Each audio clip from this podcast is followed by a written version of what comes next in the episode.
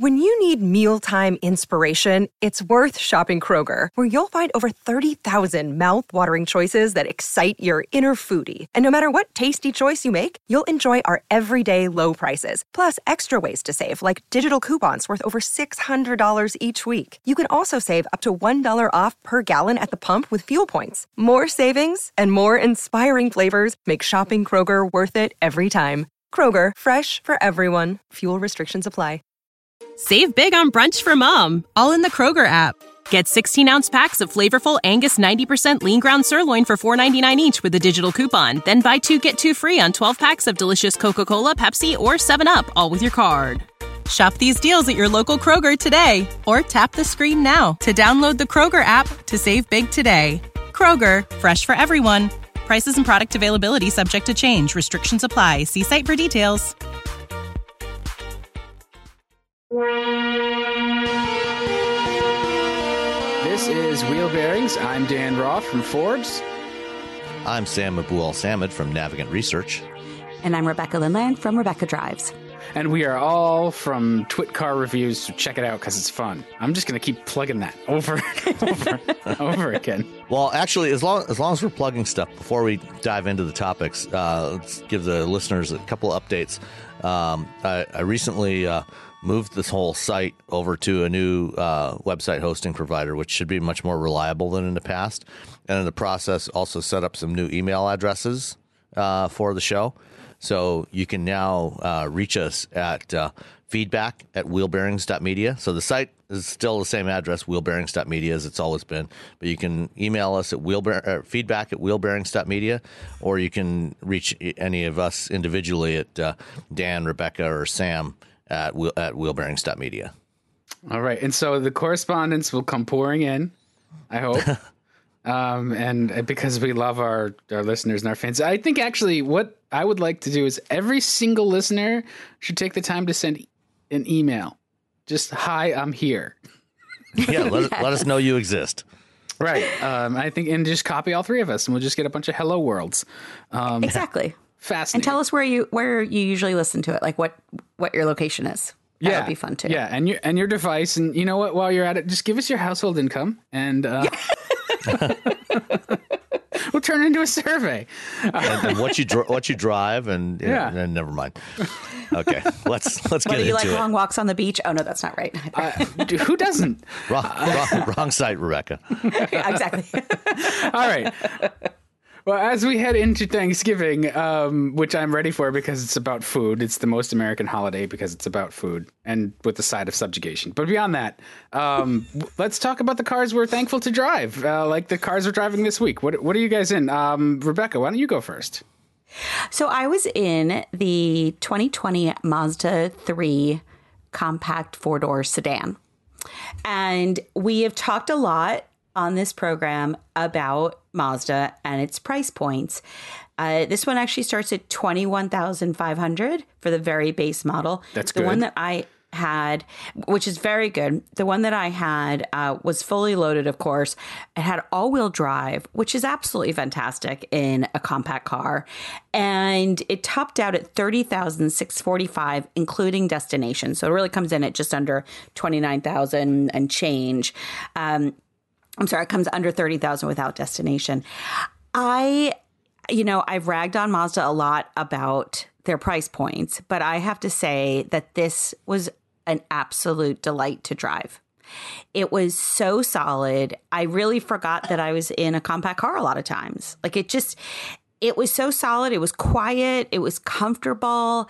And I just, I never minded hopping in it and running around and doing my errands and going, you know, doing all the crazy stuff I have to do in any given week. And it just was really, really, really nice. So kudos to Mazda. I think that they did a fantastic job. The interior is absolutely beautiful. Mine had a combination of a black base around it with these gorgeous white seat uh, heated seats which i am a total sucker for white leather you can tell i don't have children it just you know it was just it was just really nice huge sunroof you know nice sized tires just you know everything about it uh, really really was good It's uh, at thirty thousand with all-wheel drive. I I don't think there's that many other all-wheel drive compact sedans. First of all, I don't think no, so either. like I Sub- think they're coming. Subaru's about it, really. yeah, Yeah, I, I, I would so much I- rather drive and the I know. Mazda.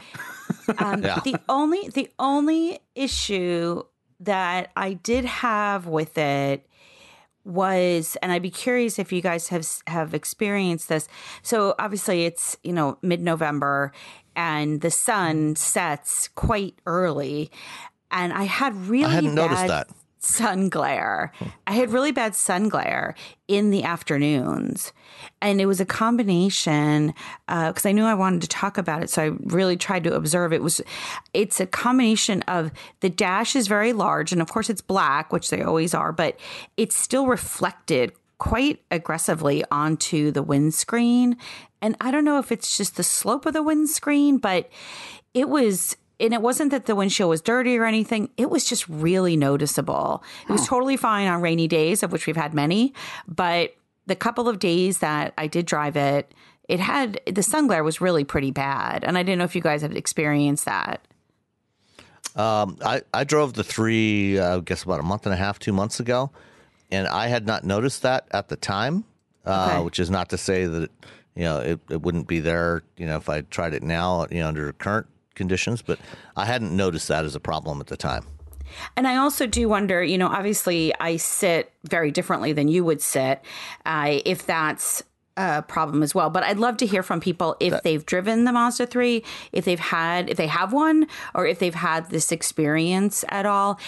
The the A pillar does encroach a bit, but you know, I've had worse. And again, I try and sit at a balance between, you know, I typically will stretch my arm out, I'll break my wrist over the steering wheel and try and get that balance between. Well, that is proper.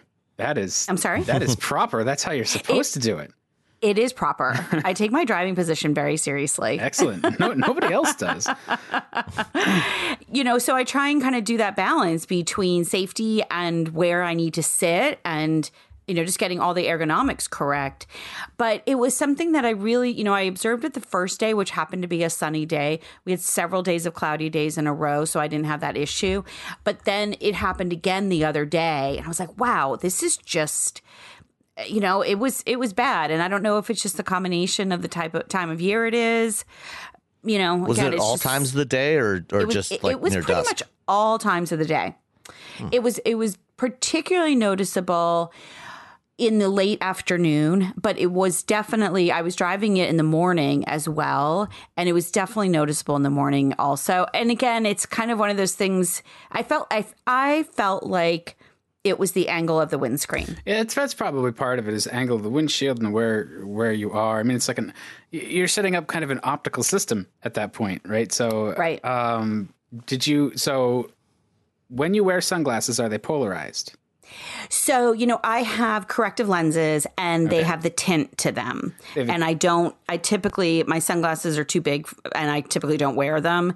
So I just rely on the glasses that I have and then they tint down. Yeah. So, you know, it's a very fair question. And I, I've got to, I, I'll dig them out and see the next time, especially with heads up display, because I know, Sam, you have that a lot, which this car had and was fantastic. Does it have a heads Yeah, up display that bounces off the windshield, or the one that puts a little piece of plastic up? No, it's it's the proper one that bounces off the Oh, nice. windshield, and it's it's a larger display than what you get with those with the flip up uh, ones, which Yes. are they're those are lower cost, and you know it allows manufacturers to put it into lower end vehicles, but they they're not as effective. They're not as good, but yeah. So I think the the glare on the windshield issue, uh, polar, you know, polarized filters, polarized sunglasses will probably help it. But if you have corrective lenses, uh, uh, obviously that's that's an issue where they're not generally polarized. Um, and so that's, I mean, I suffer through solar glare with with all of the the cars to a certain degree. Just uh, the time of day that I'm driving. Sure. Um, you know, if I'm driving either on the Mass the Pike is no. I mean, do you, I don't know. If, do you go on the Mass Pike? I don't do the Pike, but I do 128 and I do Route 9, and so I Yeah. go everywhere but the Pike. Well, Route Nine is I mean parallel to the Pike, so you're Yeah. going to run into the same idea. Yep. Um, and Yeah, for sure. So it's it, yeah, some cars are worse than others, uh, but I do find that that polarized sunglasses help cut that glare a lot. Yeah. Um, but yeah, I, it's probably the angle of the windshield more than just about anything. You know, the, the cars that I've had that have had sort of faster windshield angles tend to Yeah. to have that issue. And this doesn't You look know, like but it- it's you know very upright. No, it's definitely No, not it's very upright. It's not. And you Hey, know, hey but- oh, Rebecca. yeah. Uh, one other question, you know, just in general about visibility. You know, this this new generation three, you know, has a fairly high belt line, and you know, you're, you know, not as tall as I am, to put it mildly, and so I'm, I'm just curious, you know, uh, you know, in general with visibility, the one I drove, the the three that I drove had the was the hatchback, um, and you know, I, I think in the case of the uh, the sedan, it might be slightly better, but but not much. So I'm just curious uh, what how how the visibility was for you. you know it's so funny that you say that because I, it was it was not great and and maybe that is because of the high belt line. But the the rear win the the rear window was okay but you're absolutely right. I mean i didn't feel like this car had great visibility in it. I you know it's not it's not the same but like the ford escape that does have a lower belt line now there was a lot of visibility in that vehicle obviously it sits up higher as well but i never felt like i was sitting on the ground in this mazda i mean that was one of the things that i liked about it was that it has such confidence on the road that i didn't feel like i was in a tiny little compact car um, but the visibility was definitely something that i struggled with a little bit Yeah, there's definitely not as much glass area in this this current generation of three. Yeah. I mean, it's not a reason to not buy it. It wasn't, you know, it wasn't like that. It and again, I I do think that you know, again, like how I try and sit though, I do sit fairly high, you know, and and it wasn't that there wasn't uh, it wasn't that I didn't feel like there was uh that I couldn't see at any time, but I didn't have a I certainly didn't have that feeling of expansive spaciousness uh, and and the rear, both the rear and the front visibility were not my favorites. With that being said, I mean, I used to have Acura Integras that had that really slit, you know, narrow slit. I've had a Fiat 500. I mean, I've had cars, a convertible. I've had cars that don't have great rear window visibility, but and that kind of because i even noticed that at all says something about that that is definitely something that to, to consider on a test drive of the mazda 3 to make sure you're Yeah. comfortable with it And and you know, to be fair, uh, visibility straight out the rear on most new cars has become significantly compromised because they tend to have taller rear decks.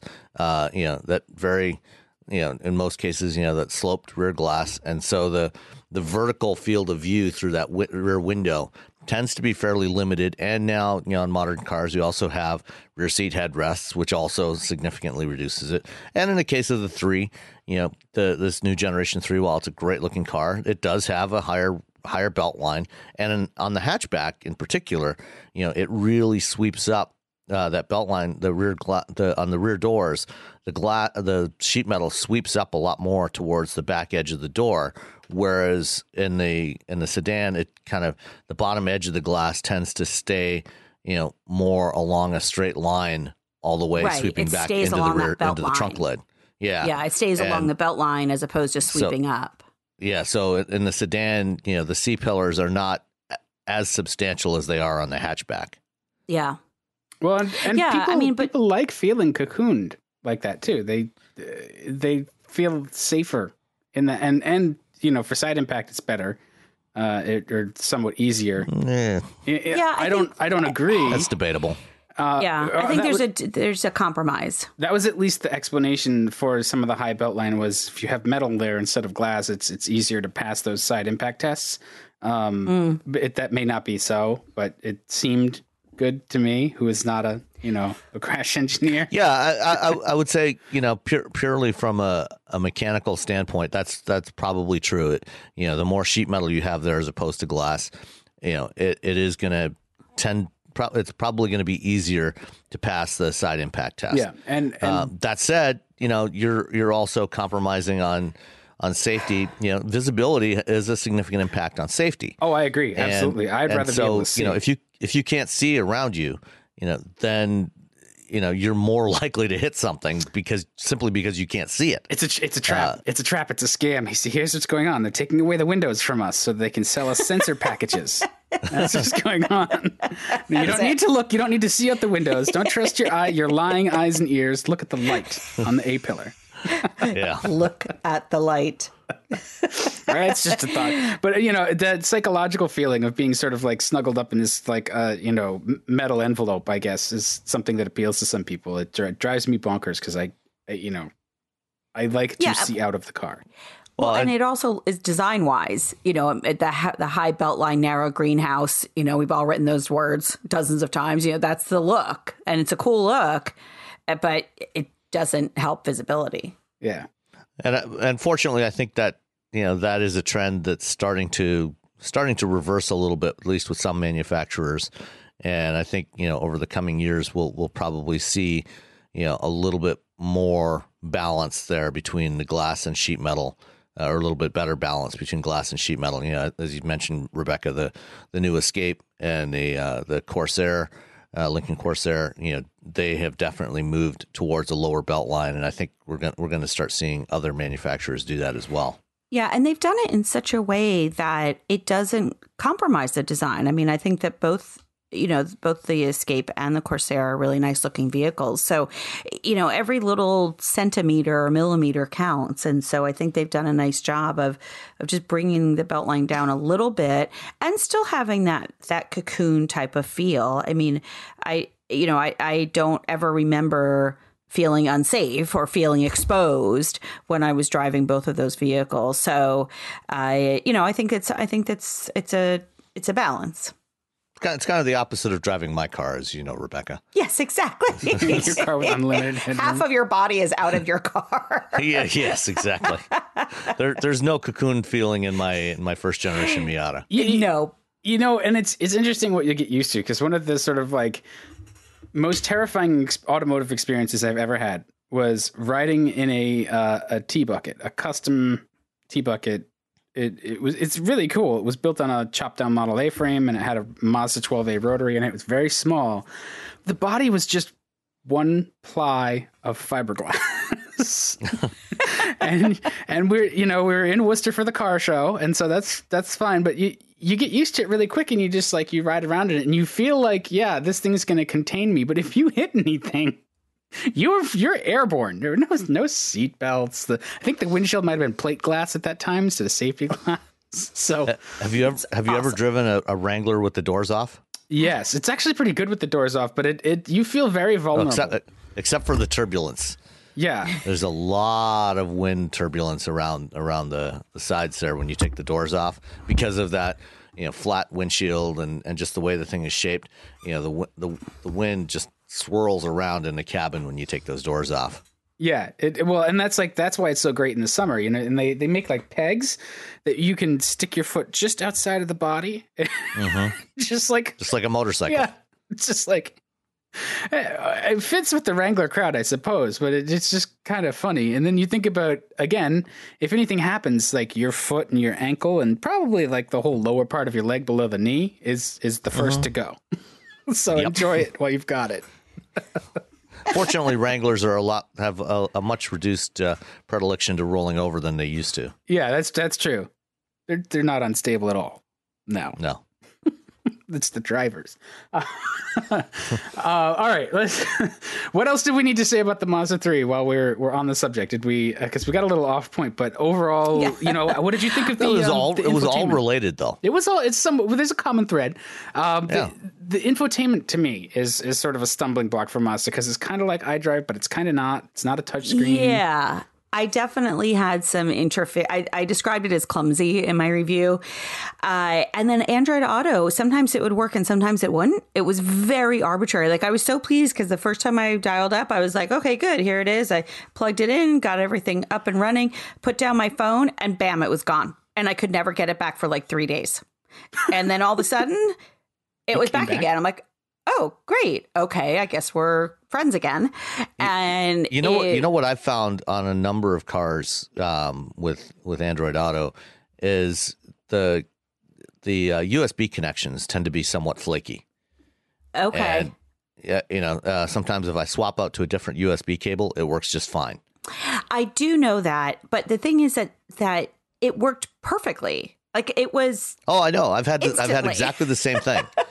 You know, where a it, it works works absolutely perfectly, and then all of a sudden, you know, even as you're driving along, you know, the Android Auto screen will go away, Yes. and the the only way to get it back is to unplug and plug back in, you know, or sometimes even then it doesn't come back. And you know, if you if you've got a cable that you've been using for a while, especially in the car where it's more likely to get wound up into weird, you know, bent, you know, and and uh, you know some of the the uh, the wires inside the cable may get uh, may get fractured. Sure. Um, it, it tends it's tends to be much less stable, and that's why I'm looking forward to the onset of vehicles that have uh, wireless support for for both CarPlay and Android Auto, uh, and those are starting to come to market now, including the uh, uh, the Escape and the Corsair. Yeah, that will be really nice. So I definitely had some issues with that. I listened to a lot of Billy Joel channel because I just couldn't be bothered to figure out how to change it. and then, and then I Every did- version of Goodnight Saigon ever recorded. exactly. and then uh, I did eventually go through the several steps to do that. I I found, you know, and again, this is a little bit of the ergonomics. I found that the the center console where they have the dial and where the buttons are, I found it it was again this is because of how i sit but it, it sat really far back for me. Like i had to it's funny i'm actually making the motion now. Like i had to like physically like move my arm back move my elbow back in between the seats because it was just set kind of far back uh, for me. And you know, it was just uncomfortable and I had to look down a lot to see it. Now, with that being said, I loved the heads up display and I loved the fact that it gave directions and it gave signage and my speed. So I didn't have to look down a lot, thankfully. But when I did, it was not a comfortable reach for me. When you say look down, you mean look down for the, the dial or right for the, for the dial and the cluster? buttons and stuff and you know whether i wanted to go to home or get the map back up or you know i i literally like i changed the radio channel like twice because it was so annoying so but Yeah, you well, I can- think I think you that's can one of those your things. favorites when- in and stuff you know like you can personalize it so Yeah, well, and I think that's one of those things where you know once you once you've spent a little more time with it and get accustomed to the the what those four buttons around the dial are, you, you it's really something you can do without looking at it. it is know, it is because for it's, sure it's directly you know that dial is directly behind the shift lever. You know, so I mean you drop your hand down there. Yeah, I, I mean in your case, you know, it, I, I I can I can understand you know where uh, just because of your seating position, it might ergonomically it might be a little bit further back than is comfortable for you, but in general, um, you know, just being able to drop your hand down on it and twist and push and pull on on that dial and tap those buttons, you, you eventually you, you will you know you'll know which which of those four buttons are which ones. You know, uh, you know the bottom left is the uh, um, is the audio um, or is the back button. is the back Um, button the top left is the navigation the one on the right bottom i think is home Yeah. And the one So- on the top right is audio Right. So on- once you get used to those, And that's from memory, You can, like- yeah. I mean, you can you can do that without without looking at it, you know, and just glance over at the screen, you know, and manipulate the stuff fairly quickly. And Right. that's the thing I like about those those rotary control systems is that you can do that, you know, without it. Does it takes once you once you remember where the button positions are, it takes less cognitive load than actually aiming for a touch target on the screen. I knew you were going to get that in there somewhere. well, I think as with any infotainment system, it's always a matter of getting used to it. Yeah. And, you know, I did know, you know, like I took the time to load in favorites so that I didn't have to go through that motions of trying to, you know, when I went to change the music and stuff. But it's, again, as anything, you have to spend the time with the infotainment system to maximize it and to get used to it. There are others though that are I think are a little bit more intuitive to use, and so that would be my only thing. But it's not something that I got used to it after a while. And again, it's none of these things are reasons not to buy this vehicle.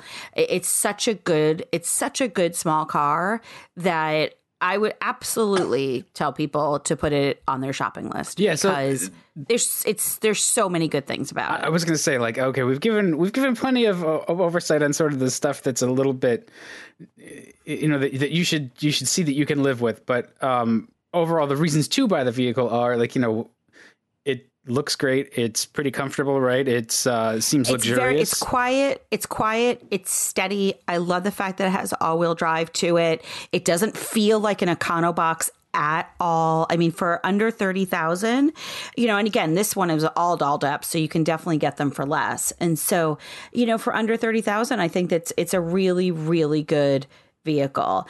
Uh, you know, it's just it's something that uh, you don't necessarily need to have absolutely everything in it. So, uh, you know, I think it's something that that every everybody can get used to. You know, all the th- all the stuff that we're talking about is is addressable in many ways. But you know, I'm also not going to just sit there and be a fangirl and say this is the perfect vehicle. You know, I'm going to address what some of the concerns that I had.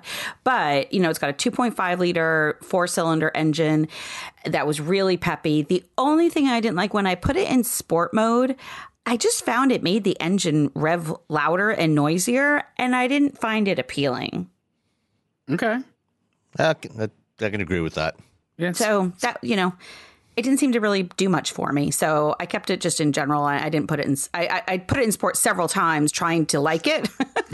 it just, it didn't. yeah. It, it wasn't, it wasn't for me. Sport But can, overall, it's great. sport can be like that in a lot of cars. It can just be like Yeah. Yeah. Um, all right. Uh, well, now that we've had a thorough, uh, winding thesis on all things small car. Oh, how's the trunk? Is the trunk decent? The trunk is pretty good, actually. Yeah, no, the trunk is really good. Uh, I had to, we're, we're clearing out my mom's house. And so I had some electronics and stuff to bring to Goodwill and, and it was super easy. And, you know, it had, it had a good amount of space to it for sure. The only thing that was annoying, and this is probably a setting, I, when, when you unlock all the doors, the trunk does not unlock as well. So the number of times that I walked up to the unlocked car thinking the trunk would unlock as well was annoying. And so the and that again is probably just a setting on there, but the size of the trunk itself was great. Yeah. And if it's not quite enough for you, then you know, then opt for the hatchback, which you know, as always, you know, is more has more utility than any, especially in small cars, has more utility than sedans. Yeah, and I I- I think the hatchback is is a fantastic option. You know, for those people that don't want to have an SUV, I go up, be all over that hatch. I think it's really cool. And while we're on the topic of of Mazda, I think uh, we're driving the CX30, the the 2020 CX30 in a couple weeks in California.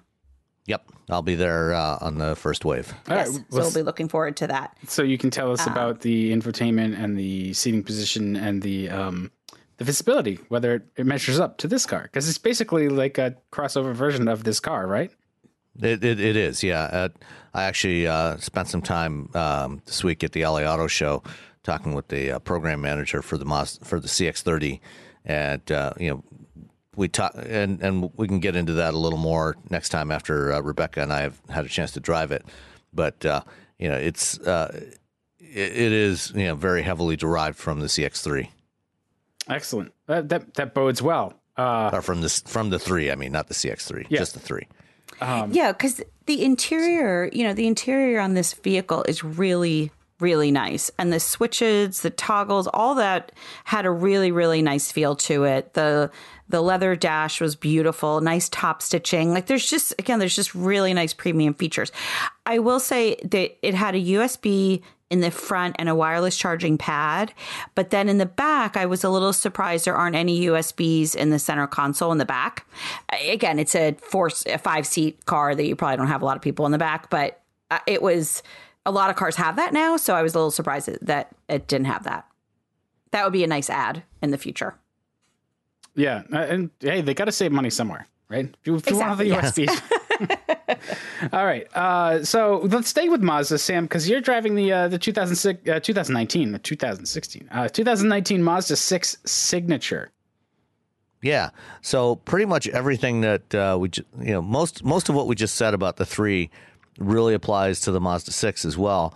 Um, Oh, then we're but, done. You know, in, in, in, a, in a you know in a slightly larger package. Uh, you know, it's you know again you know great styling, really nice interior. Uh, you know, it it feels very premium.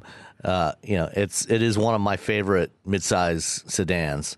Uh, you know, midsize mainstream sedans uh, you know, the signature, you know, was new for 2019. We actually talked about it. I drove it earlier this year and we talked about it then, so I'm not going to, you know, uh, repeat too much of that. But the signature comes with the uh, the turbocharged version of the 2.5 liter uh, that has 227 horsepower and 310 foot pounds of torque.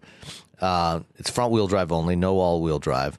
Um, you know, but it does have, you know, most of what you know the other stuff that you will find on the three uh, and uh, then um, you know it'll- that extra rear seat leg room, uh, a little bit more headroom in the back, uh, slightly bigger trunk.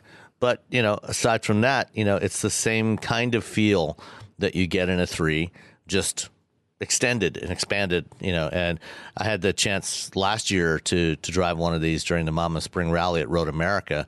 You know, where you get to really thrash it, and you know, I mean, for for a front wheel drive you know, midsize sedan, you know, I mean, this thing has some fantastic driving dynamics. It feels really good, you know, and in this case, you know, with the sport mode, you know, you do get a little bit more because it is a more powerful engine. You do, you know, get a little bit more of that feel. It's not just, you know, holding the, the gears longer and revving higher before it shifts and making more noise. You know, it actually, you know, has some extra performance that, that you get from that. But overall, you know, the same kinds of themes that you get you know, from any Mazda car, any modern Mazda car are there. And, you know, you get a lot of, you know, the same kind of equipment um, with, um, you know, the, the driver assist features. The lane keeping assist that Mazda has on the six is not great. It's not particularly effective. You know, it's fine as more as a lane departure warning system. It doesn't really do much to to really try to intervene to actually keep you in the lane. It's certainly not a, lane centering system, but the adaptive cruise control works well. The blind spot monitoring uh, is all there. You know, you have really nice Napa leather covered seats. Um, and it's just you know it's just a really lovely place to spend time. You know, if you've got to if you've got to do a lot of driving, you know, this is a, a great vehicle to do it in. What's the price point on it? Uh, this one, you know, this is the loaded one. It has pr- everything. You know, basically, you can't add anything else to this. You know, including delivery charge, it came to thirty six thousand five twenty. Oh, that's not bad. Yeah, I mean, you know, compared to you know a loaded Camry or a Accord or or even a Fusion, you know, it's it's in that same ballpark. They're all in that mid thirties price range. So you know, it's not cheap, but it's you know, it, you can you can certainly get. Uh, you know, a Mazda six in one of the lower trim levels, you know, in the mid twenty thousands range. Right. Uh, you know, it's it's it's you know, you're not going to get the le- the Napa leather seats and, and the turbo engine, but you know, aside from that, you know, most of the rest of the char- basic characteristics of this, even in base trim levels, you know, Mazda, you know, really does a great job with their interiors, uh, and you know, it's it's just a great great place to spend time. You know, it it feels it feels much more premium than its price point would suggest. That's the that's the Mazda trick, and it it looks great too. You know, the the 6 especially yeah. is elegant. You Yeah, know, it's a that, that It's little a fantastic looking car. Yeah, that, that bit of length lets them sort of stretch out the lines. You know, the three looks great, but the six really, because it's a little longer, it really the the styling develops a little better, and they're just Right, and- beautiful. Right, and and the six, you know, the six is nearing the end of its current life cycle. Um, you know, so it still has the kind of the earlier iteration of Mazda's Kodo design theme. Uh, so you've got you know a little more sharper creases, uh, you know, compared to what you see on the three. The three they've kind of softened it. You know, the, the the theme that they talked about last year when they first showed the three, you know, was this idea of you know a pebble, you know, in a stream. You know, the water's been running over for for many years and smoothing it out. So taking you know kind of those same kinds of themes and evolving it further. And I'll be really fascinated to see what they do with the next generation six, you know, as they bring this this updated version of this design language to that car uh, and apply what they've done with the three, you know, to that slightly larger form factor. Well, we've covered Mazda pretty comprehensively now. I mean, I think it's like most of their lineup. Yeah. well, actually, not not not not so much anymore. I mean, you know, they're, they're going to have they're now going to be up to four SUVs with the addition of the CX-30, and you know the the CX-5 already accounts for more than half of all Mazda sales in the U.S. Yeah, that one's that's a good one too. I like that a Yeah, lot. that is. Yeah. I do wonder, you know, how successful they've been trying to sort of move up scale. I mean, I like the fact that they're speaking with the product first, uh, but you know, consideration and and such, uh, you know, continues to, I think, be a, an ongoing challenge. But the product certainly is there uh, and and really nice. Yeah, I think I, I would say that you know there may be um, reconsidering the pace at which they try to move up scale. Um, you know, when you look at the pricing, that you know, one of the things this week at the LA Auto Show, they announced the the U.S. pricing for the CX30, uh, which starts at uh, about twenty three thousand dollars. Oh, they've got twenty one nine on the site. Well, with with delivery. Oh, you know, okay, I mean, I, the, the, just on a slight tangent here, I think it's time for all manufacturers to just stop ca- calling out the MSRP without delivery. If you cannot option, you know, if you cannot take the option to take your take delivery somewhere where you don't have to pay for it, just include it in the MSRP because it's not an it's not an optional extra. Right. It is it is something you absolutely it's a mandatory fee that you must pay. So just include it. You mean you can't go Yeah, to so- Hiroshima and get your Mazda for for you know No. no delivery? Uh, sad, sadly, you cannot.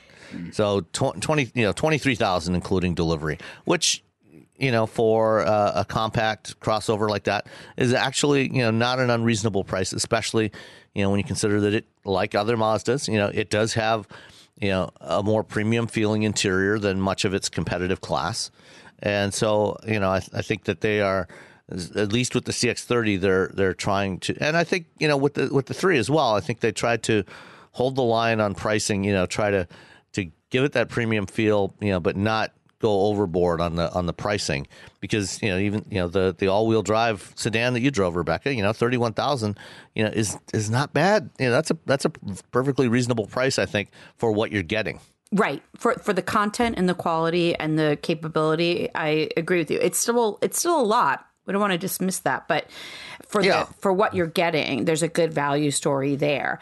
Um, now, when I'm looking at the Mazda site, one of the things, and when we're going on a low grade rant about manufacturers, I'm curious because, you know, it there seems to be a lot of 20 like on the Mazda site, the Mazda CX3 and the Mazda CX5, you can still build a 2018 on their site and then 2019.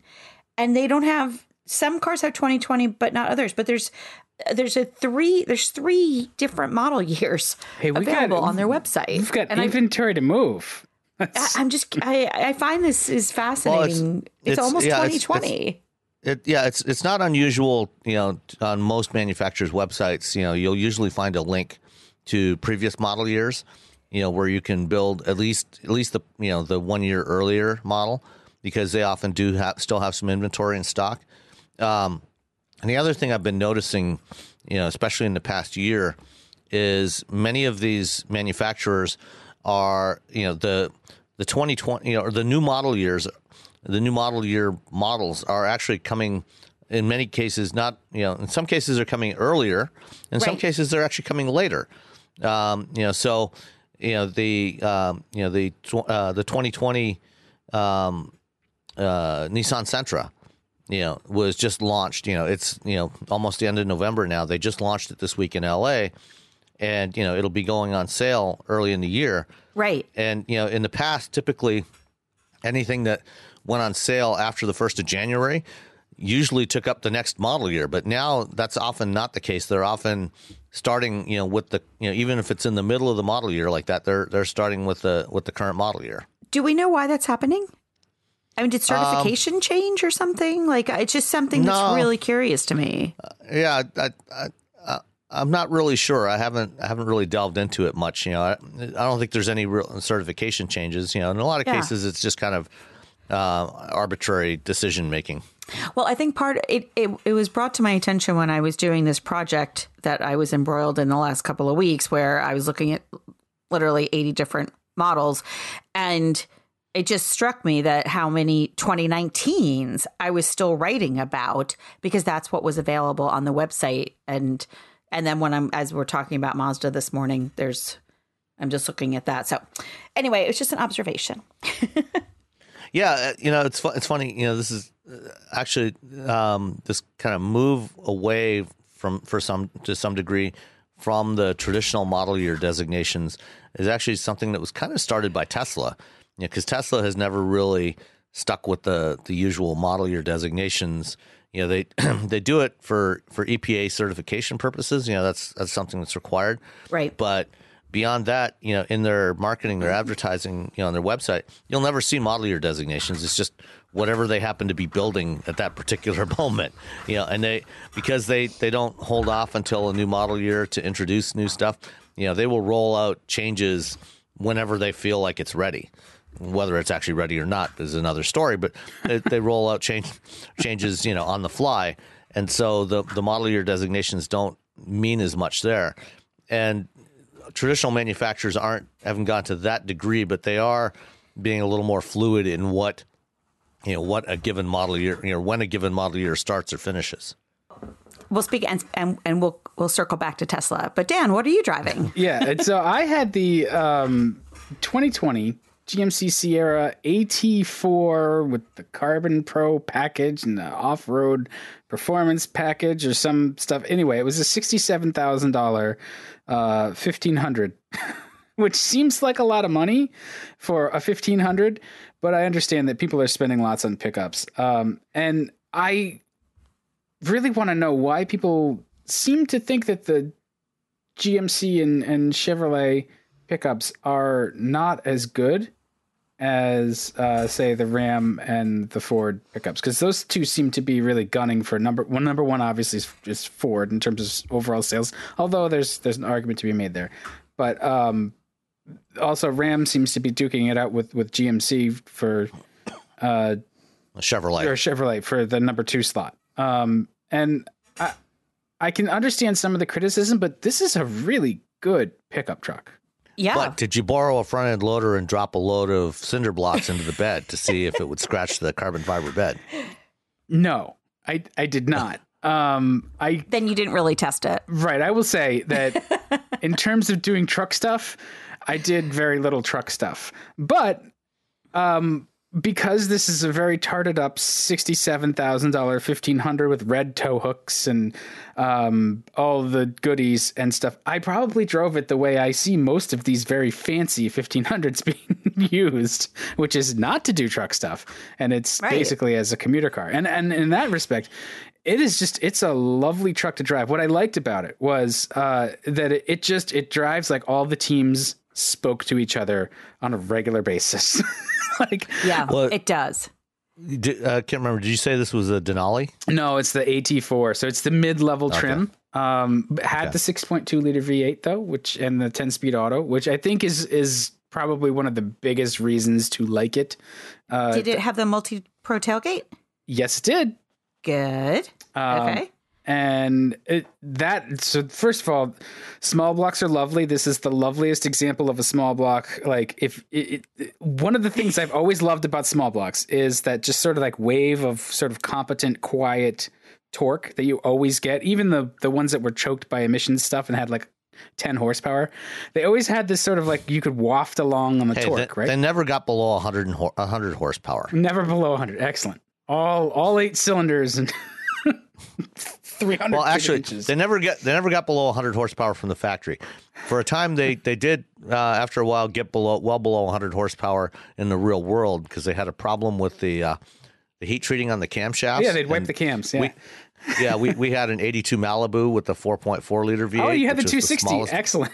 Yeah, and um, after a while, it started running really bad. And you know, I pulled the spark plugs and I was checking compression, and I realized that um, the four middle cylinders weren't doing anything.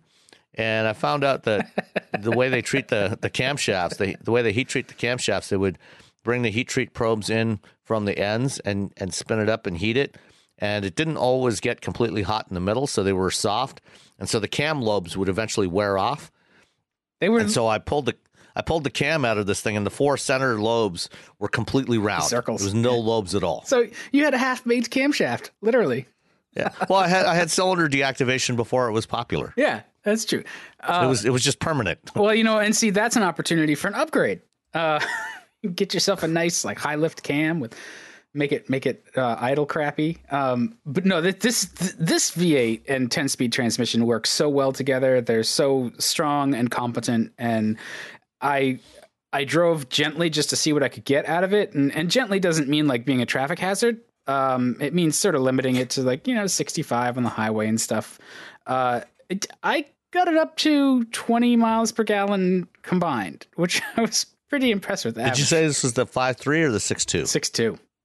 Oh wow. Yeah, That's good, man. I, Yeah. it has stop start. Um, you know, you spend more time in stop and go traffic. Obviously, your average drops, but uh, if you drive it sort of in a relaxed fashion, it returns pretty decent fuel economy. Uh, and it's a good truck for driving in that relaxed fashion because it, it tends to just reward you. It, it all the controls feel really good. You know, the the steering, the brakes, the the accelerator, everything works together. You know, one of the things I don't like about the the Fords is they've got that real squishy EcoBoost um, throttle response, where it's you get that real strong hit of turbo torque, and you're constantly like making adjustments. Where this this one seems a lot more linear because it's not a turbocharged engine, and and it works really well with its 10 speed auto.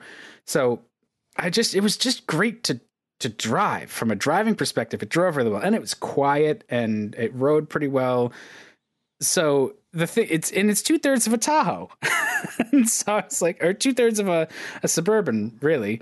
Uh, and I was like, well, I okay, I I could be down with this. Or um, and GMC, I guess it's Yukon. So, um, I, I liked all that. I liked a lot of the thoughtful touches around the interior. The infotainment was was decent. Um, you know, the controls were good, uh, except for you know some of the climate controls were a little crappy, where they were sort of they they gang functions on a button. But other, other than that, you know, it was just a really easy truck to operate and to use, and very very good to drive. Um, and I I feel like if you were to load it up with a trailer and and you know take a long long haul with it great. Uh, the the off road stuff kind of is a little confusing here because all it really does is it adds tires that make some noise and limit your traction. Um, so your braking distance gets longer, your cornering gets a little bit worse, and your steering accuracy is is not as good. And it's just such a long truck. I, I yeah, I guess it can go off road, but I I feel like it's it's probably going to be out of its element a lot sooner than something like a Raptor um, or the the um, the Ram. What's the Ram? The Power. The Rebel. No, the Rebel. Yeah. Um, and you know those two are probably a little bit more equipped. Although it does have a suspension lift with the off road package. It just it seemed maybe less in character. Um, but again, you know, not taking it off road. I, I it's it. I'm sure that stuff probably helps, but my fear is always like, yeah, it'll help me get stuck like deeper in the woods. So it's a more expensive Ac- tow. Actually, you'd you'd be surprised how good some of these big trucks are. As long as wherever you're going, you know, has enough width for the truck to fit through. These things are surprisingly capable off road. I mean, I, I haven't driven the Sierra uh, off road, but you know, I've driven the the Rebel and the um, and in the past, you know, some of the Fords on on off road courses, and they can actually handle a surprising amount. You know, granted, you know, compared to you know a short a two door Wrangler, you know, you're not going to be able, you're not going to have the same kind of breakover height you would with those. Um, you know, and certainly, you know, again, as I said, the width is going to be a limiting factor. But overall, you know, these things can go pretty much anywhere. Huh.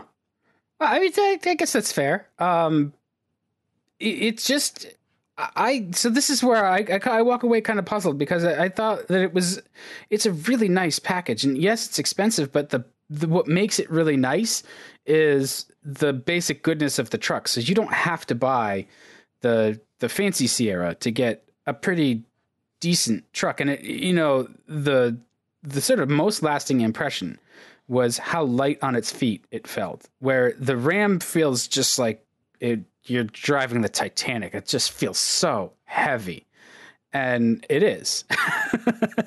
um, yeah, I think the GM GM products tend to drive smaller than they are. They there's just something they've they've done a really good job on that aspect of it, and you don't feel yeah, like you're hauling a truck around with you. Yeah, and you know for for some of the the moaning that you know that people have done about you know perhaps the quality, especially on the Silverado, maybe less so on the on the Sierra, but the the quality of the interior materials, things like that.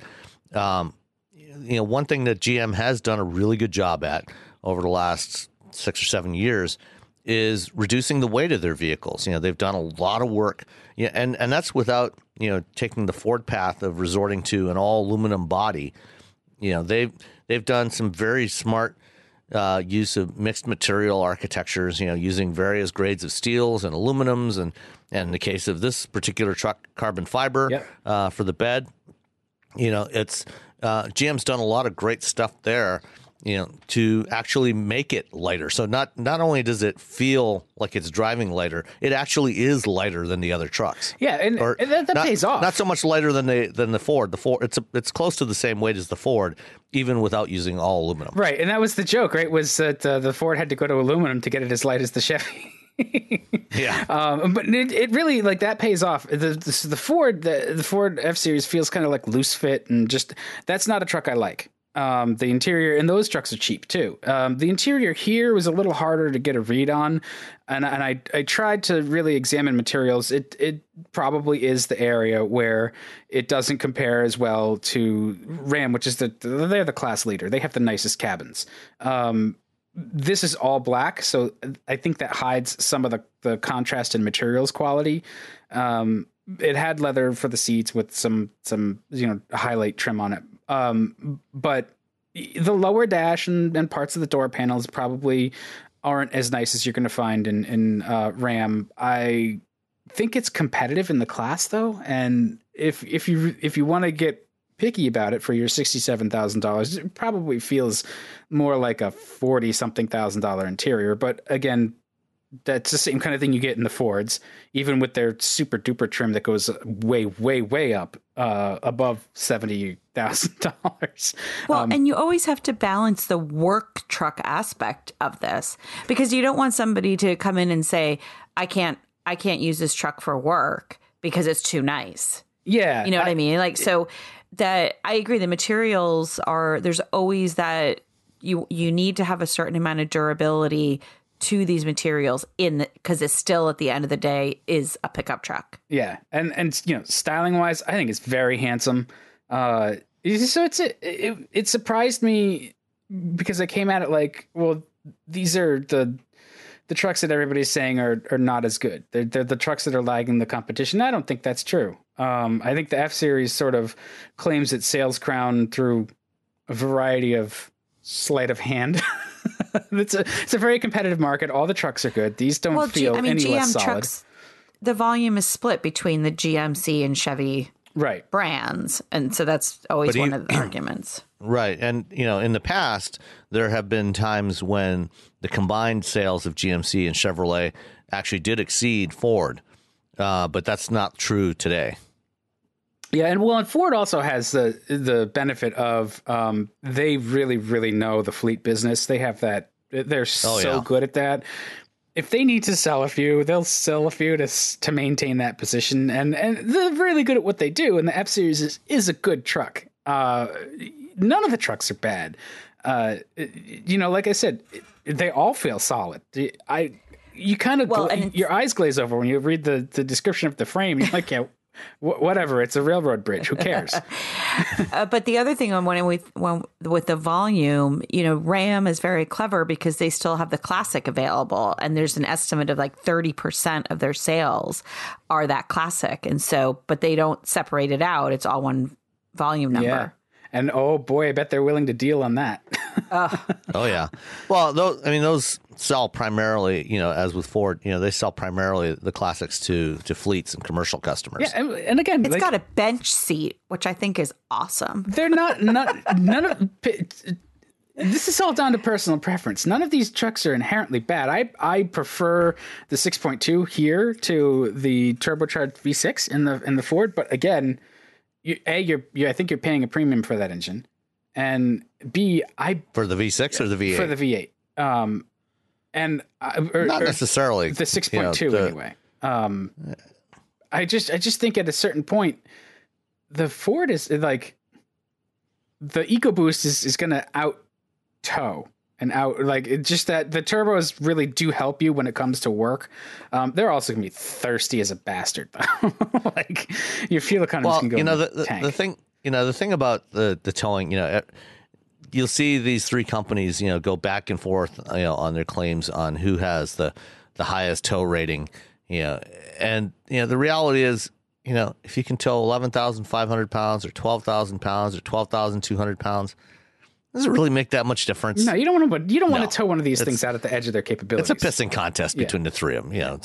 Um, but the, you know the the 6.2 has 420 horsepower. It can tow up to 9,400 pounds.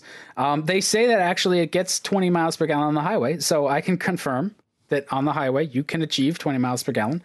Um, and it starts at 50,000. So 50,000 plus 7,000 of options actually seems like not that abusive for the uh, the truck buyer.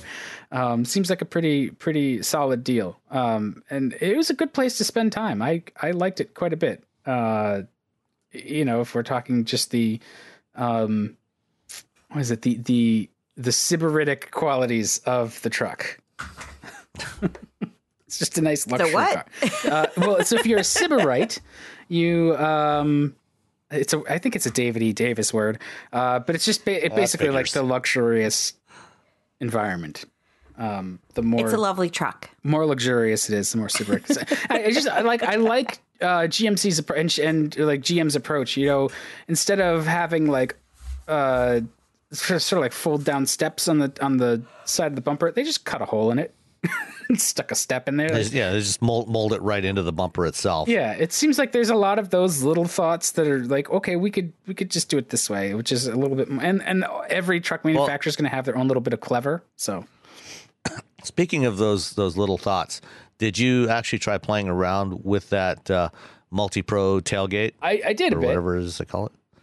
it was it was a little i was a little confused by it just like what like this okay this one goes down this one goes like just the different configurations it's like a swiss army knife you know you fold out all the blades and you're like what am i going to do with it As I think there's six different positions you can use. yeah they need to put like a, a well i'm sure there's a guide in the glove compartment which I- Yeah, well, I think cool, you know, one, though. I one of the it. issues I've it, it is, but one of the issues I've seen with it is, um, in some cases, you know, if you actually have a trailer hooked up, it you know can interfere with the trailer. You know, if you drop down like the oh the step the the step part of it, the middle section of it, um, you know, it'll hit the trailer hitch. Yeah. Um, so you have to be careful of things like that. Um, but you know, I mean, otherwise, I think it's I think it's generally a good idea. Of course, it does add complexity and cost to the thing, but which you don't is why have to buy it No, you don't. So- but you know, I mean, it's it's it's part of that you know eleven thousand or almost twelve thousand dollar Carbon Pro package on the AT4 that also includes the the carbon fiber bed. And I'd be, you know, it's interesting that they don't break out the cost of that carbon fiber bed. I'd be curious to know how much that by itself costs. do you think that that carbon fiber bed is, is significantly more expensive than well yeah i guess it is significantly more expensive Oh than yeah, stamped it's steel bed. it's it's oh yeah, it's it's way more expensive than a stamped steel bed. Uh, it saves about seventy pounds. I think it was sixty nine pounds or something that they said. Um, and you know, of course, it's never going to rust.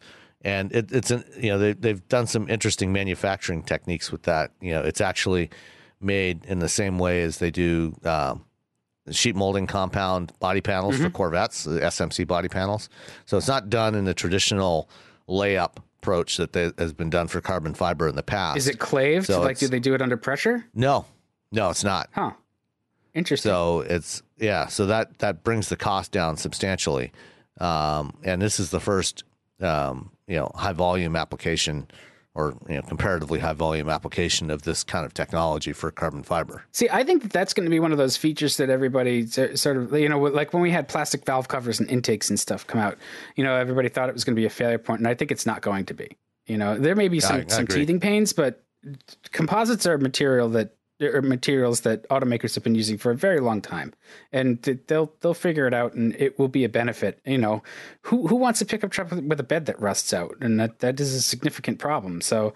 Uh, I, I think too it it's worth whatever the extra cost is to GM when you consider you can save 60 pounds there and put it elsewhere in the truck like that that's completely or, worth it or or add it right onto your payload rating yeah either or so uh, that seems like a pretty good win to me um, i also a, did yours have moving running boards no uh, i um hmm i'm getting confused this, between that and I, the vehicle i've got this week i, I think, think i think did. i'm pretty sure this is the truck that has the running boards actually will move backwards and which allows you to get into the truck bed that way as well. Oh, from is, the front. Oh, that's slick. Right. It's really really cool. Yeah, it's really I, cool. I hadn't I hadn't noticed that before. Huh. Yeah, it's just a slight movement back and then you can get then into the truck cuz of course egress and ingress is always my issue. yeah. Well, and and particularly, you know, with this truck, you know, one of the things when GM launched the um, the new Sierra and Silverado last year, one of the things they talked about is that the the bed sides are higher on this one compared to the previous generation, compared to most others. so you actually have more contained volume in the bed. Uh, because they, they raised the, the sides of the bed by I don't know three or four inches, something like that you know, which also, you know, if you're coming in from the side, you know, does make it does, does make reaching in to grab stuff a little more challenging, no matter how tall you are. Yeah. Right, it does. So the and that's this is the other thing too. And I apologize if you hear Lucy in the background because she has decided to join us. Um, I hi Lucy. so uh, getting in and out of the of the new Ram fifteen hundred without the split tailgate, the only way that you can access that bed is through the license plate holder. It's outrageous. Yeah. I, I, I it, it, was just something that was so mind-boggling to me that they have not they, made more advancements they do, there. They do. Uh, they do offer an optional uh, step, uh, retracting step on the on the rear that um, you know you can uh, you can put your foot on it, push it down, and well, I, uh, let you get up in there. I saw that with the split tailgate because I actually demonstrated that on on um, Fox Business and Fox and Friends or something for them.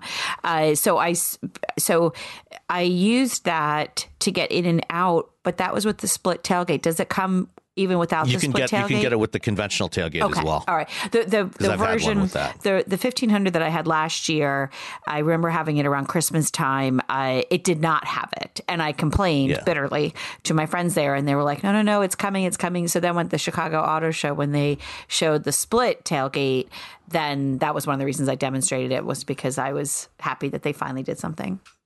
It, it's you know the, I think we all benefit from the so the truck wars here. They're all good. This just comes down to which one you like. it does. And, and and and it pushes them to innovate and you know, which I think is a good segue to talking about innovative pickup trucks. I don't know what you could have in mind. So, shall I introduce our next topic? Well, I, I think uh, you, you, know we must. our our comment right before we recorded I think is sort of the most salient point here is that with one sort of amateur hour press conference and a vehicle that uh, seems rather slapped together, uh, they were able to erase a week of coverage from they the being LA Auto Tesla. Show. Yes, just to be clear. yes. So go go ahead. I just I thought that was amazing. Well, no, I just wanted to clarify who they were because we haven't actually verbalized it yet. Yeah. Well, the, now, the Tesla press conference yeah. showing their Cybertruck. I think that was one of the more jaw dropping, inexplicable, this has to be a joke moments you know, that we've all had in a long time. It was uh, not what I was expecting. what, what did you think, Sam? Well, let me just say first of all that you know, taste when it comes to design is is a very personal matter. Okay. You know, and there's no guarantee that any two people will have the same taste in the way things look or should look. And frankly, I think this thing looks absolutely ridiculous. I know there are those out there like Tim Stevens at CNET that disagree with me and think it's a very innovative design, and you know, should give Tesla credit for that. That's fine. I disagree strongly. I I could, I would not want to be seen anywhere near this thing. Eh, well, so well, design aside, because it's okay to look weird. I'm Yes. fine with that. Like, make the the Lamborghini Countach of trucks all you want, but um, the I've seen weird um takes on it. Like, it's going to be cheaper to manufacture because it has flat stainless steel body panels. I I don't think so. First of all, I think once you Well, get to that stainless point- steel is more expensive than than regular steel or um, aluminum. So you know, I I don't think that that's going to be true. Right. And you don't ever want to be putting dead flat body panels on a vehicle. They have much less inherent rigidity because there's no radius. The rate the, stamping them out to a radius gives them some some stiffness that's not there if you just use a flat panel that's just going to flap around. like there's just a whole whole host of reasons why that just doesn't ring true to me. But but they demonstrated us, to us that that you know that that's not true for this one. Um, it's it's as stiff as anything. Yeah. Uh, th- Franz Franz von Holzhausen, you know, took a sledgehammer to the side and couldn't dent It It was a dead blow hammer, and um, I, you know, that's just showmanship. Fine, and there's always spectacle to any car uh introduction. So like those things that people are saying well it's not street legal. Yes i i get it. Uh, it doesn't look like it's been designed with that in mind. It's a concept car. And every automaker introduces concept cars that have various non-street legal aspects. So I, like I, I get it i don't want to you know, i think that's that's not where we should put our energy right now. What i see is a fundamental problem with the, the tesla cybertruck is that uh, they don't seem to have spent any time trying to understand the truck market the needs of the truck buyer. Like we were just talking about all of these things right with this this gmc truck where the stuff that that makes it work when you're doing work. Uh, this seems like a model s truck. And it seems like the model s buyer is the person they're they're speaking to not anybody who has maybe a fleet of 100 trucks for their business that might be looking to go ev and um, you know it doesn't seem like they've thought about those needs or fleet service. I i certainly wouldn't want to invest in even two of these and try to keep them up and running for fleet use uh, with tesla's track record of initial quality and service and support like that seems like you're going to be buying another truck just so you can get to work so uh, I, I'll back off and just um, see what your impressions are. Uh, you know, e- either of you have any particular takes you you'd like to share? Why don't you go first, Rebecca? Okay. Uh, I think there's a couple things. You're absolutely right, Dan. I don't think that they've considered who buys pickup trucks, and and they often, you know, Tesla will refer to the millions of units that are sold every year, but as you say, we've just gone through that. There is always that balance of beauty and functionality and utility, probably more so than any other vehicle. The reason that people purchase this, you know, purchase a pickup truck is for the most part to utilize its functionality. I do think that the bed was really cool with the built-in ramp. You know, the ATV was the best part of that show. Because it was you know, Yamaha. Which apparently may not have even been a Tesla built ATV. It looks uh, the, the reports online are that uh, it looks like it was based on a an existing Yamaha ATV. And probably just spray painted black or something. Yeah. but you know, I I mean, I think that again, like looking, trying to be somewhat objective, looking at what I did like about it, I thought that was a really cool feature to have the built-in ramp. I don't think that it's a functional truck. I you know when when the bed is covered it looks like it covers the rear windscreen and having just talked about visibility. I think there's a lot of compromised visibility. I know that there's the camera the rear view camera that many vehicles have today particularly gm i Well, it's I- mandatory now. I, no the the rear view mirror that turns into a camera? Oh. That i don't know what there's is there a fancy name for that? But you know like the Just a, ca- a camera mirror system. yeah, Yeah, The, the GMC Sierra uh, it was the first time that I had ever seen that, and I found it to be super easy to use. But it was weird to not see the occupants of your vehicle then. And my understanding is that they don't have a toggle back for that. So you've got people in the back seat. You're not That's to. that's something that will have to change because legally you have to have uh, a reflective mirror as well.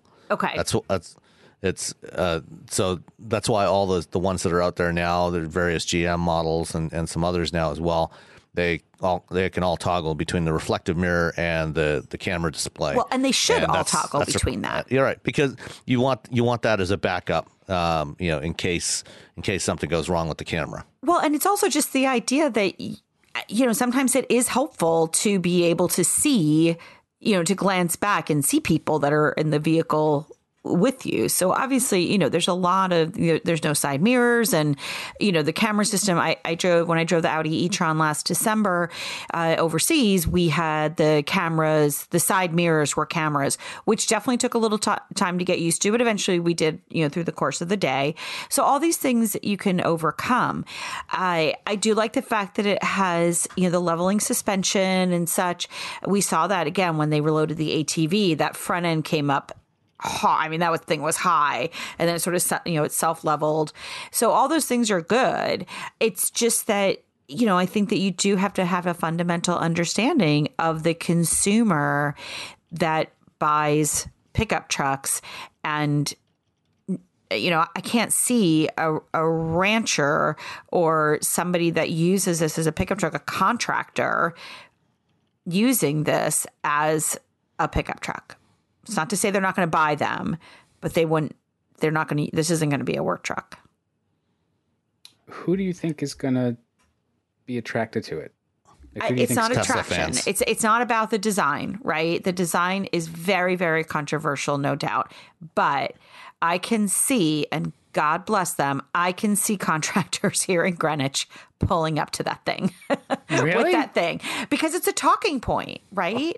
And it shows how innovative they are. And You'll you'll see you'll see the the owner of the company yes, exactly. Not pull, pulling not up that like not, not, not not not the not the electricians and the plumbers Exactly. and Not the but the, the guy that owns the guy yeah the guy that owns the company Right, the guy that owns the up in that company. And keep in mind too, you know, we went through this period of brutalist architecture. And, you know, look at Boston Town Hall for God's sakes. It's considered one of the ugliest buildings in the Oh, I- world. oh, City Hall Plaza is so good. If you looked at the other proposals, they, they definitely picked the best one. Well, that's a low bar. I don't know. I so and the I FBI, well, the FBI, the Hoover building in Yeah. Washington, D.C., also brutalist architecture. No, So uh, this yeah, is a brutalist car. That's I get how it's it. designed. Yeah, I, I and I appreciate brutalist ar- architecture. You know, you know corduroy concrete, and you you make the materials part of the um, the design in a very you know sort of deliberate way. Uh, this. I, I- for, for you know, in terms of the concerns that you would have for a truck, the packaging seems to really suffer in in this design because like that high peaked roof, you've got no rear headroom. Um, it, it just you know practically when you know part of the trick of designing anything is to fit around your actual functional parameters, right? Like if you're designing a truck, you've got to start with like what is it going to be doing, and You, you design from the inside out, not from the outside in. Right. And, and then there's always that friction between engineering and design. And nobody's going to get exactly what they want. But really, the magic happens when they, they come together and everybody's satisfied with the compromises made in the, in the end product. Um, they, they talked a little bit about some of the capabilities, and you know the towing numbers seem good. Um, my concern is that there was emphasis put on the acceleration numbers, which are complete nonsense. Um, I, I don't. There are some people that care how quickly their trucks get to 60 miles an hour. I really don't think that's an issue. I think really what makes more sense is to talk about what, if any, uh, modifications have been made to the the uh, the power uh, hardware. You know, the the batteries, the the cabling, the motors, um, and how, you know how much it can tow, how long it can how, how long it can do it for. You know, because we don't really have a good idea of how to measure that. Like, how long are you going to get useful work out of this electric truck? we Right. we haven't really been there yet, so we don't really know what the best way to measure that is. And and they could have established that and saying like this is useful to you because you know we limited the performance in terms of speed, but certainly more than adequate performance, and you get X amount of, of range even while you're towing ten thousand pounds or or something. And and you know I'm still they, they you know Tesla has good good power electronics, good batteries, good motors. But when you're trying to start off an extra 10,000 pounds on that, you know, you're going to put a lot of current demands on everything and current equals heat. And, you know, how have they, how have they done all that? I didn't get any of Yeah, that.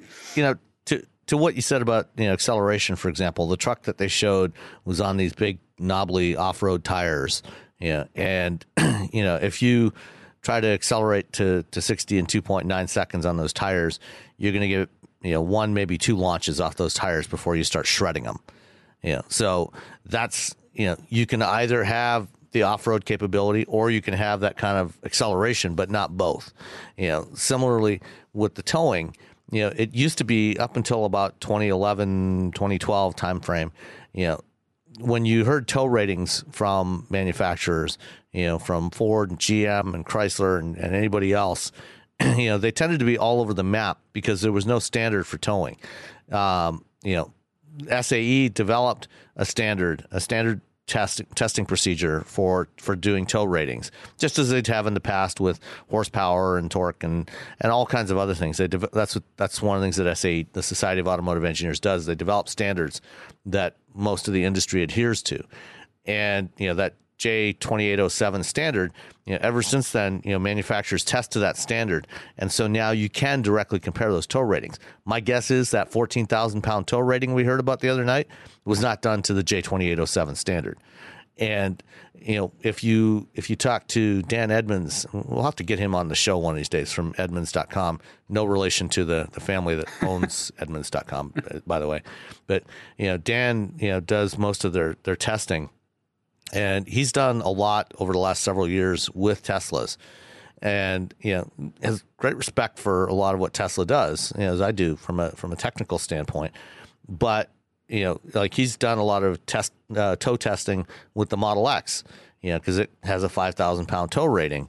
And you know, if you look up some of the stuff he's he's written on it, you know, basically, you know, even with a fairly small trailer hooked up to a Model X, like a less than two thousand pound trailer, he was losing about you know at least half of the range of that vehicle uh, when towing. And you know this is one of the challenges when you're towing. You know you do you do have a significant degradation in efficiency, whether it's gas efficiency, you know if you're towing with a uh, with a, a, conventional truck or a, or range with an EV, you're going to lose a lot when you're towing because you're doing a lot more work. Your aerodynamics are a lot worse, and um, you know this is one of the reasons why uh, you know manufacturers you know all, all three of the domestic manufacturers have brought out um, diesel versions of their light duty trucks. You know even though they are seen primarily as a, as a niche product a relatively low volume product in the grand scheme of things you know like for ford i think they project you know diesel sales of the diesel f-150 to be no more than about 30 to 35000 units a year for people that tow all the time, like say, for example, a landscaper, uh, you know, that has to tow around, you know, a bunch of equipment, you know, a bunch of lawnmowers and, you know, all kinds of other equipment that, you know, they are towing on a daily basis. When you're towing with an EcoBoost F-150, you know, that 22, 23 mile per gallon rating that it nominally has, that drops to about 11 or 12 a lot of times. You know, same thing goes for, you know, a lot of the other trucks, even for, for, for a V8 truck, you know, you, you, a gas V8, you lose a lot of fuel efficiency when you're towing. And one of the, the advantages that a diesel engine has is that under load, it actually has much less degradation in fuel efficiency under load. So if you're, you know, they targeted that truck at people that tow all the time, whether you're towing a horse trailer or, you know, a load of lawnmowers, you know, that's, that's something that is an advantage to those customers. And what we've seen so far from, from Tesla, from the one ve- Tesla vehicle that can tow, the Model X, is that it it suffers from that same problem of you know basically cutting your efficiency in half or more when you hook up a trailer to it. And you know, I think that's going to be a real challenge, not just for Tesla, but for all the manufacturers that are bringing out electric pickup trucks in the next couple of yeah, years. well, I mean, it takes your range from so if you have a 300 mile range, now you have 150, and if it's hilly, Right. you have less. well, I mean, Yeah. depending on regen and stuff, but um, it also really stresses all of the the powertrain. So you know, what what does the durability of that look like? And I don't know that that's been really comprehensively tested. Yeah, I, I, I guess I'm less concerned about durability of electric trucks in general, uh, as opposed to you know maybe in the case of uh, of Tesla's trucks, we'll, we'll we'll see. You know they most most of them most of Tesla's vehicles, you know, they have more of a problem with reliability than durability. You know, th- things you know randomly stop working, but I think when they do work, you know they, they tend to work for a long time. You know um, you know talking you know over the last couple years a couple different times to uh, Rahul Sonnad a guy run runs a company called Tesloop that uh, until recently um, offered uh, intercity transportation services with a fleet of Model S's and X's like between LA and San Diego and LA and Palm Springs. Um, you know he's he's had a couple of Model X's that you know racked up over 300,000 miles um, without too much difficulty. So, you know, in general, an EV shouldn't be too much of a problem there.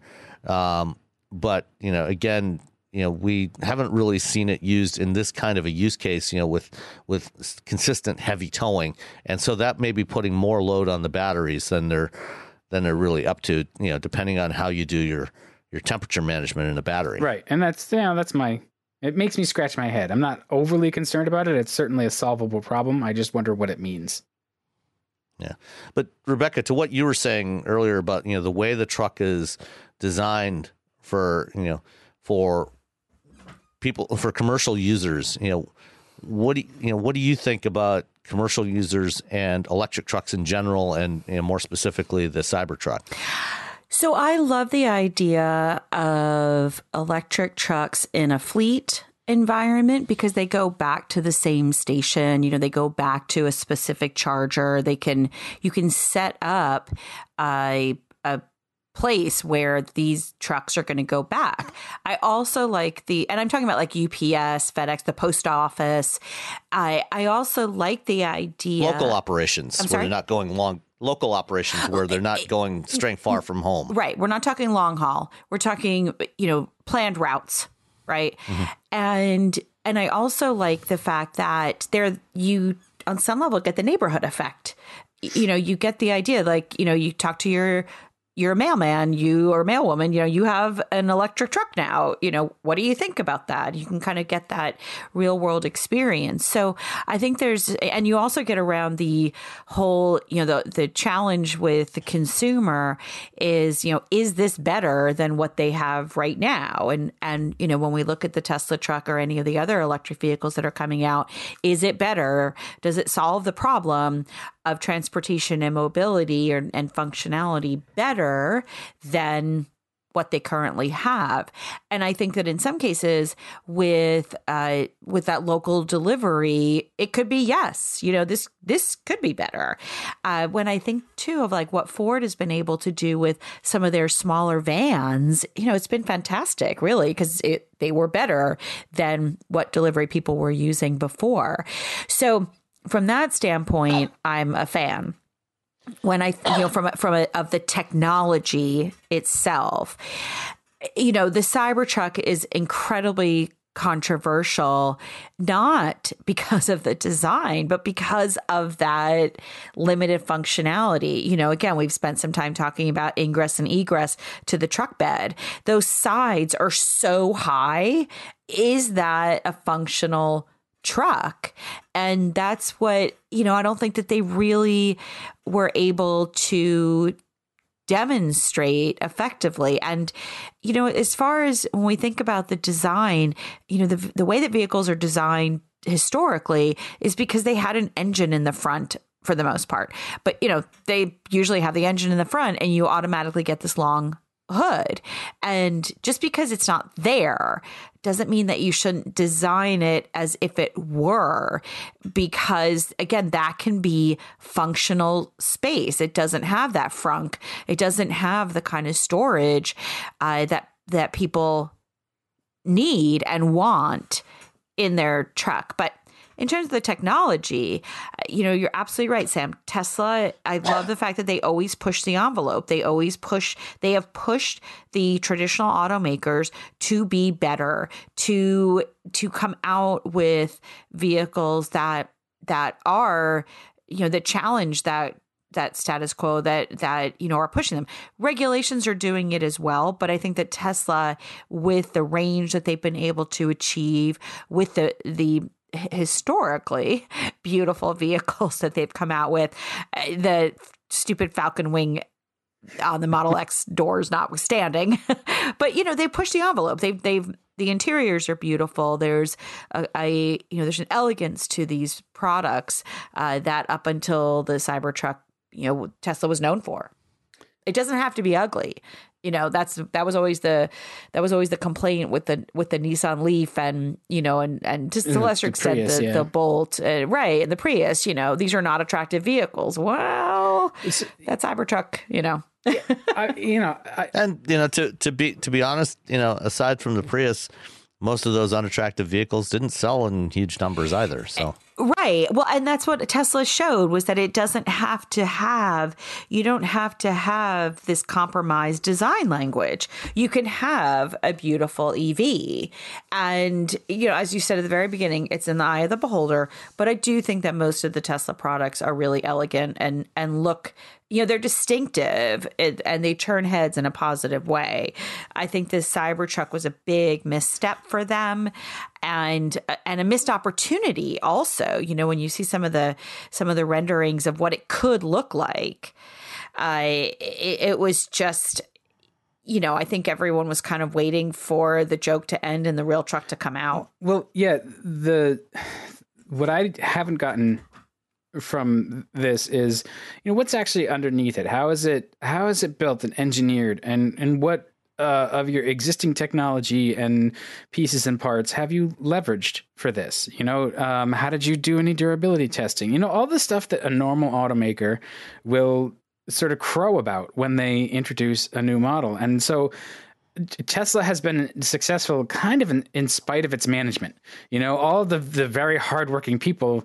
I would say totally yeah, in spite of its management. Just want that. You know, they want to succeed. I want them to succeed. What I'm very frustrated by is this just completely haphazard approach to uh, product development and announcements and you know none of their cars really uh, you know they haven't built from platform to platform. They, they like each car is a distinct platform at least uh, more distinct than than it should be. So they they're not you know they're not gaining efficiencies.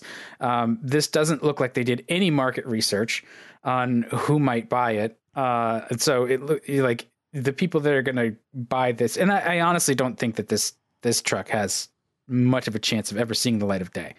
Uh, but if it does, the people who are going to buy it, they're going to cannibalize their own sales. These are these are Model S people who had trucks before, traded them for a Model S, and now want you know now there's a product for them. That's great. So they're not going to necessarily see a, a net increase in in uh, you know sales. there'll be some conquests, but really not not too many. Um, so uh, I'm just I'm frustrated by the squandered potential. There's a a lot of opportunity to do better. I want them to do better because they could they could kill it if they put their sort of their hearts and minds to it. And I just I'm just not seeing that. This this looks like a a vanity project that was very poorly considered. Um, so we'll we'll see where it goes. I don't want to belabor the point. Um, but I, I want to know more about what's under the actual controversial body work. Well, and and to you know continue on the topic of the idea of an electric pickup truck, just in general, I would love to hear from people and the idea of you know do they see this as a potential work truck. You know, Sam, to your point, I, I had actually been discussing this on Twitter with somebody about landscapers, you know, and the people that have to tow and such. But there are other places that pickup trucks go that don't that aren't necessarily uh, require towing and so you know is is the and of course the the electric range it all depends on the charging right? It all depends on the charging infrastructure and stuff. So um, but can we get traditional pickup truck owners you know even if you get one or two percent of that population it's still a good number. Uh, you know that is this a, is this a technology that pickup truck owners can see eventually integrating into their lifestyle? I, I think that you know, especially for commercial users, I think that there's actually a huge opportunity for electrification uh, in trucks because you know for for commercial users, you know, for for the average consumer, you know, you tend to drive 12, 15,000 miles a year. And as we've talked about before, going electric from a purely economic standpoint doesn't necessarily make sense, you know, in terms of the fuel savings you're going to get in going electric. Um, the the numbers don't necessarily add up. But um, for commercial users that often you know are going seven you know driving 75 to 100,000 miles a year in a lot of applications. Now the operating costs of using that vehicle make up a much larger proportion of the total cost of ownership. And you know if you're going from 250 three dollars a gallon or you know if you're in California 4 bucks a gallon for gas to you know electricity you know at depending again where you are, anywhere from 10 to 30 cents a kilowatt hour. Now, all of a sudden, you know, your operating costs potentially get slashed pretty dramatically. Uh, and that that makes a, a, a big difference for commercial users. So, you know, it, it you know depends on how much the upfront cost premium is, but it's you know that cost premium is is has been shrinking and, and will continue to shrink uh, so I think that for a lot of commercial users, I think that they're, you know, if they're driving, you know, let's say, you know, 100, 150 miles a day, uh, you know, uh, you know, doing, you know, whatever their, their application is. It, again, it depends a lot on the application. Um, but I think that there's a lot of opportunity there to, um, you know, to get some pretty significant cost savings by going to electric and you know there there's some some things that you can utilize. You know, I mean, one of the things that, that Musk talked about was the ability to uh, you know utilize the you know the battery to power power your tools on a job site, and this is something that Ford has talked about with the uh, the F one fifty hybrid that's coming out next year. Is you know it, for uh, contractors and you know other other um, users that you know have to use power tools or charge power tools on a job site where there may not be electricity available. You know they can use that you know today they, they have to haul along a generator in their truck. So that's one more piece of equipment they're bringing along.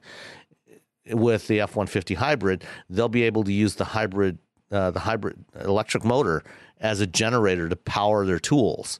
So that you know that simplifies it and that's going to be a more efficient and cleaner system even if they have to keep the the gas engine running uh, along there, that's going to be more still going to be more efficient than a typical gas generator that they have to bring along.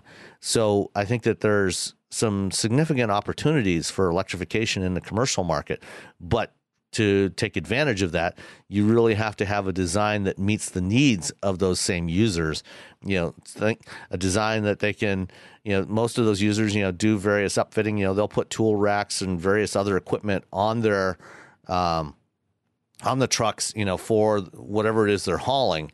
Uh, that you know that makes it easier, you know, for them, and you know most of that equipment is standardized. You know, if you look at trucks today, you know they have slots in the bed to to put racks and various things in, tie downs, and you know this is something that, that with the design of the Cybertruck could be a lot more challenging. No, I think that there's there's absolutely there's opportunity in the commercial space, and I love the idea of using the available battery on a job site. I think that's absolutely fantastic. I mean, it's it reminds me of you know being able to use a power wall or a second source mm-hmm. uh, when you lose electricity in your house. So I think that there's that's why as as Dan said, it's frustrating because this could have been really really good, and I don't think that they respected the opportunity and and that's something that is frustrating. It's it's not to say that they're not going to fix it or they won't they won't get better. You know, Tesla won't get better in time. But as you say, there's there's a ton of opportunities here, and so I do think that it's a, it's a real space and it's a it's a it's a real place where I can see a lot more hybrids and a lot more electric vehicles out there in the marketplace. Oh, it's a uh, huge soon. potential market. Yeah, I, I think that it there's is.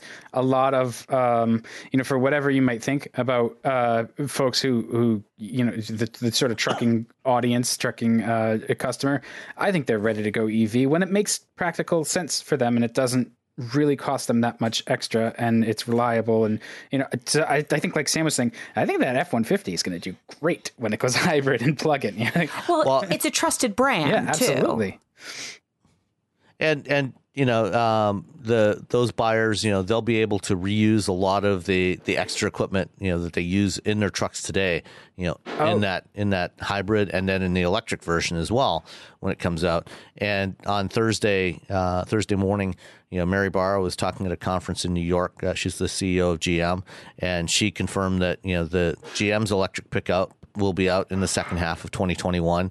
The Ford uh, F-150 electric should be out in, the, in roughly the same time frame, uh, and uh, you know Ford is also doing an electric version of the Transit. You know, this was something that came out of their uh, their UAW contract. Uh, you know, their, oh, that's going to the, be their third EV, which is fantastic. Is going to be an, elect- electric transit, and that's the vehicle that's going to be running on the Rivian platform. Most that's the vehicle that's, that's going to that get like so widely adopted. I mean, think of all the, yes. the yeah. I mean, Amazon's running. Well, I guess they're running uh, Fiat's, but e- either way, like, yeah.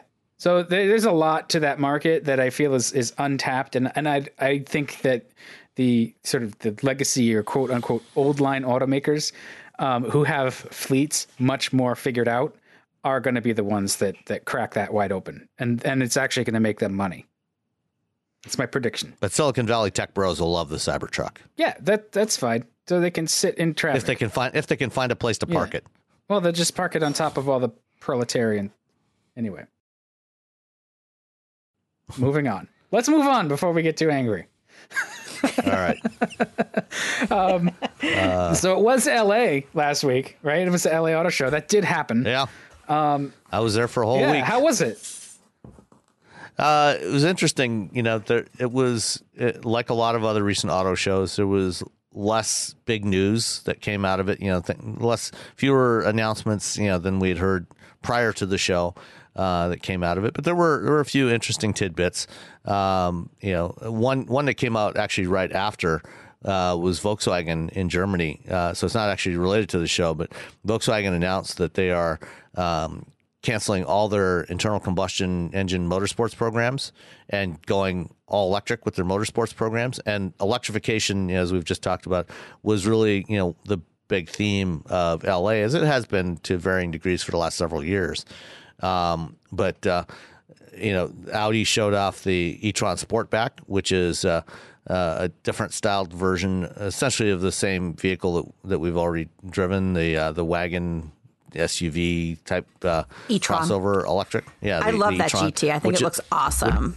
well, this, not this is not the GT. This is the Sportback. So oh, the GT is coming next year. The confirmed the production GT will be out by you know by the end of next year. That's the one we saw as a concept in, last year in LA. Right, but the one they showed in LA, the, I think looks great. Right. So the the GT is based on the the Taycan. The Sportback uh, is based on the e-tron Quattro that we already have, uh, but you know with a, a slope back, you know coupe like X6, you know, BMW sort of X6 feel. fastback yep. uh, design. And I spent some time talking with Matt Mosteffi, uh, who's the manager of electric vehicle programs at Audi of America. And um, they actually did make some changes. Uh, so it's it's mainly based on the existing e-tron, which, by the way, is now just called e-tron.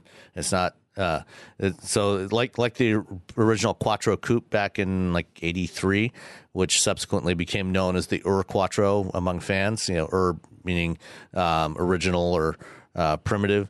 Uh, the e-tron that we have now is essentially the Ur e-tron, and all the ones coming forward will have some suffix on them, like Sportback, uh, to distinguish them. Um, so one of the, the big complaints about the current e-tron is its range is too short for you know given the size of the battery it has you know because audi went very conservative. They're not using the full capacity of the battery. They only use 88% of the battery in the e-tron. For the sportback they've made some changes. It's going to be they've cha- made some changes to the power electronics to the battery management system. They're now bumping that up to 91% of the battery will be used. Uh, and the expectation is that the range will probably be somewhere around 215 to 220 miles, uh, which is still not great, but it's better than the 204 that the current e-tron gets. Right. Um, but one of the really cool things, which unfortunately we will not get on ours because it's a regulations, is the the lighting system on there. The the e-tron Sportback has these matrix LED lights that do all kinds of wild and crazy things. it basically has a uh, if if you remember uh, old uh, projection TVs, uh, with their DLPs, the little micro mirror yep. systems. Yeah. Um, it, basically using the same kind of mechanism. It's produced by uh, Texas Instruments, a little micro mirror system in front of the LEDs, and I think it's uh, 1.3 megapixel lighting pattern that they can do. You know, and so you can control the the, the light pattern dynamically.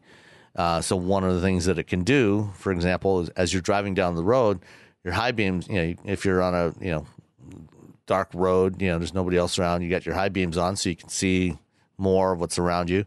Um, when it detects a car coming towards you, uh, it can automatically mask out the portion of the view where that car is. So instead of shining the high beams on that approaching car, you get the high beams all around it, but not on that car.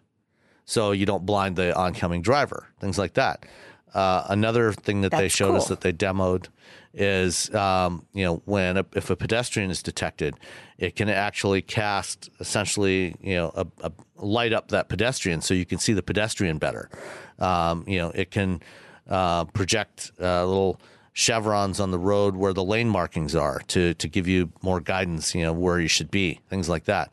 Uh, so there's all kinds of neat things that they can do with it, but of course those lights aren't legal here in the U.S. yet. So it sounds maybe like- someday we'll get cool lights, but not now. And will they also help with uh, autonomous driving or autonomous features? Yeah, yeah. For you know, those, those same that same kind of technology can be used for autonomous vehicles because you can actually project messages right on the road. Um, you know, so you know to signal the intent of the vehicle. So if the vehicle, you know, is is not going to be moving, you can you know put parked or stopped. Uh, you know, if the vehicle you know before the vehicle starts to move, you can say you know vehicle about to move or you know some some sort of short message there, so that pedestrians and other road users can see get an idea of what you know what the vehicle's intent is. Uh, you know, so projecting those kinds of messages, and it's a very high resolution. Uh, control system, and it, it, worked really well for the for the demo. That's really cool. It's very clever. And, yep. and, it worked for the demo, unlike some other demos that we saw this week. uh, yeah, uh, nothing broke. Uh, it all it all worked as intended, uh, so that was good.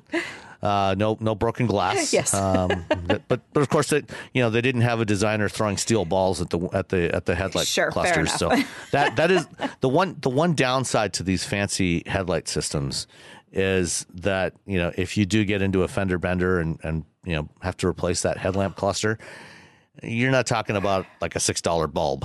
Yeah, that's pricey. Those, they they didn't they didn't talk about the pricing, but you know the parts part, parts prices. But you can bet these things are going to be really expensive to replace if you get into a little accident.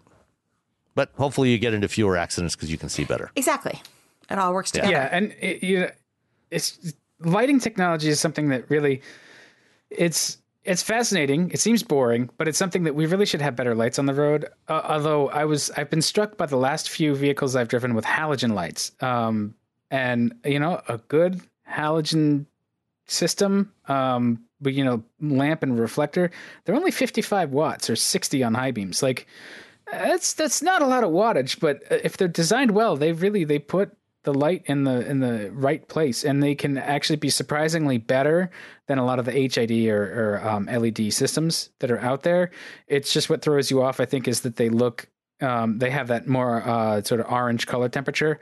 Um, right. Where the the newer systems they burn at, at daylight, which is you know fifty six hundred Kelvin. So um, they they look maybe brighter because they're whiter, but they actually they have a patchy, crappy beam pattern, and it's all down to beam pattern. So yeah, the the better you can, the more light you can put on the road and keep it there, the better. I'm really fascinated by how these these new lights can just they can sort of make, basically make a dot of darkness and track it, and and just you know keep the rest of the road illuminated that brightly for you. That that's amazing to me. Yeah, it, it is pretty cool. The other place I've noticed the lighting is in the rear view ca- in the in the um, backup camera. So on that Mazda, the Mazda 3, the backup camera was so bright, it it provided fantastic light for, you know, nighttime backing up. I have a Hyundai Santa Fe, uh, and I was in my sister's driveway, so exactly the same driveway last night, and I was like, "Wow, this is not nearly as bright as the Mazda was." Yeah, that that that can be a challenge. You know, um, you know, it's great having these backup cameras, but you know, if you're not lighting up the area where the camera is looking at, it's not really very helpful to you. Yeah, I was really, I was kind of taken aback, but again, the Mazda had it was definitely brighter and i had her driveway isn't tricky it's just you know it's at night and you want to when you put the car in reverse yeah. you're expecting it to be a certain amount of light there and uh, and the mazda did a really really nice job of that and i've been i was I was surprised, and obviously I'll talk about the Hyundai more next week. But I was a little disappointed in the with the Hyundai Santa Fe. It also sits up higher, but it still was just not as bright. I don't know. I was, but that's something that I you know I I've seen a big difference and a lot of variation in the brightness and effectiveness of the lighting in a rear in a backup camera. Not something that's talked about every day. no, eh, but it is something we do a lot. So, you know, it's it's important. What else did you see in LA? Um, one one other one that I wanted to talk about um, is the Hyundai Vision T concept. Uh, you know, we saw, you know, there was a lot of emphasis on electrification, like I talked about. You know, a lot of EVs. There was the the Volkswagen ID Space Vision wagon, which is coming in 2022 and will be built in Chattanooga. Um, and uh, you know, uh, BMW showed the Mini E, which is launches uh, in the U.S. Uh, early in 2020. Um, but the uh, the Vision T is pretty cool because it it shows um, the next generation of Hyundai's design language. You know where they're going with their design language, which is a little little bolder. And this is you know seen as kind of a preview of where the um, the Tucson, the next generation Tucson, is going, uh, probably in about uh, eighteen months or so. And uh, there's some interesting stuff about you know aside from the aside from the, the basic design. If you look at photos of it, you know when it's off, it looks like there's no headlights on the front. You know, you've got this kind of diamond pattern. Um, oh, that's crazy. Yeah, but in fact, um, there's there's some technology that they're using there, which is actually already on the 2020 Sonata, um, which is going on sale uh, shortly. And on the on the Sonata, if you've seen the new Sonata, you know when it's off, it looks like there's a chrome strip on either side that extends up from the, the headlamp cluster and runs along the edge of the, the crease of the hood on either side and runs to the base of the A pillars. But the front section of that, the front portion of that, is when it's off, it looks like it's just a chrome strip, but it's actually an, an electrochromic coating on the back of the plastic. So it's like a one way mirror. So when you light up behind it, it lights up like a light and that's what they're using as the headlights on this on this uh, Vision T concept, which is is really neat. So you know you get this these wild looking lights on it, and um, you know it it it's a great design, I think. But you know, and then when it's off, it just you know kind of blends in, uh, you know, with the with the grill, and uh, it's it's quite quite unique. I don't think it's going to be legal for headlights, as as we've already talked about. Uh, but at least you know they're able to use it for things like daytime running lamps and and other stuff. You know to kind of hide it. Uh, and then when you when you turn it on, it it it you know gives you gives you some unique you know some interesting design possibilities. That's very cool. I think it, it yeah, it, Yeah. Hyundai design is just stunning. They're doing so Yeah. good. Uh, just, I- I mean, that thing looks. I, I don't know what what this design language is going to sell for, but you can bet it's going to be from like the 20s up to the 50s, right? It looks like a million bucks. It's just so, so classically uh, refined and, and handsome. I just, you know, it, they have clearly made the investment and they're letting the investment actually, you know, they're not getting in the way of it. They're not micromanaging it. They're, they're really letting Right. the guys that they hire do their thing. And it's, it's paying off. Their cars are just, just beautiful. Yeah, no, they're they're doing some good stuff. Oh, and one other one, um, just to to bring up uh, as well, is from the other side of the Hyundai Motor Group um, family. Uh, Kia uh, also introduced a new small crossover called the Seltos. No electrification on this one for now, uh, but it's you know it's their uh, a new compact crossover that slots in just below the the Sportage. Um, it's not as small as the Kona. It's it's actually about the same size as the current Sportage. Uh, and what James Bell from Kia told me is that the the next gen Sportage is going to get a little bit bigger than where it is today. It's going to move a little more upmarket. But this, you know, like a lot of the other um, recent, you know, compact crossovers we've seen, like the the Hyundai Venue, the uh, the Nissan Kicks, um, less less so the Kicks, uh, but you know what they're doing with this one, you know, is trying to make them more affordable to consumers, and they're they're doing some interesting stuff with this. Um, you know, so you know, it's it's like I said, it's a little bit bigger than the venue uh, and the kicks, but it's going to start at like twenty two thousand dollars, wow. and twenty two thousand dollars for the base model That's is with all wheel drive. Amazing. Huh. That's a great And, price you know, point. actually, if if you if you want uh, if you want front wheel drive, it's actually going to be in a slightly more premium trim level, at a slightly higher price. So the base model, you know, unlike the Venue and the the Kicks, which don't offer all wheel drive at all, this one actually has standard all wheel drive for twenty two thousand dollars. And and and for that for that price point, you know, it's actually got a Twist. you know like like modern Kias, you know, it's got a really nice interior, uh, you know, really nicely executed. It, it looks like it, this could be a real winner. Yeah. Well, you know, Luc Donckerwolke, I think that's how you say it. I mean, he's done a great job at leading up Hyundai and Kia and Genesis design, along, of course, with Peter, Peter Schreier, which is who's legendary. But they've got a fantastic group there designing these products in Korea. The I mean, these guys are so international in t- in terms of their mindset and their and where they grew up. You know, there's another designer, Sung Yip. He's Korean, and, and so you've got you know this mix of cultures, uh, but with a lot of they, they have a clear vision of where they want each of these brands individually to go. And I think that we're really starting to see their design language coming into play. And it's one of the reasons why the products are getting better and better. I think Luke's been there since 2015 or so. So we're just, you know, really starting to see uh, his vision come to light. Yeah, I think there's some, there's some great stuff there, and it's um, looking forward to seeing what else comes out of the Hyundai Motor Group, aside from that new grill on the the Genesis G90, which Oh my gosh, that thing is enormous. Yeah, it's you the know size what? of an Like, apartment. Overall, I, I G90 still looks good. I like what they've. It ha- almost has a little bustle back to the trunk too. But I, I think that they've, uh, you know, everything they do looks looks tasteful. I yeah, it's a big girl, but I mean, you know, I also I'm not anywhere near as offended as everybody else is by the new BMW X7. I think that thing looks fantastic on the road. So whatever. Big gr- yeah, I think that thing's fabulous on the road. big, grills, big grills have happened before, and they'll happen again. Like, whatever. Exactly. All right. Well, I think that we've covered a lot of ground, uh, and we're we're edging towards two hours, so we should probably uh, call it a podcast. sounds like a plan. Sounds good. All right. Well, we'll catch uh, everybody. Please definitely send us individual Hello World emails so we can with all the information. and we'll talk to you next week. Let us know if there's anything uh, we missed you want to talk to us about, and uh, we'll go from there. All right, thanks. All right, thanks. Bye. Save big money now on new siding from LP Smart Side at Menards. Update and beautify your home with your choice of 13 timeless colors of pre finished engineered siding.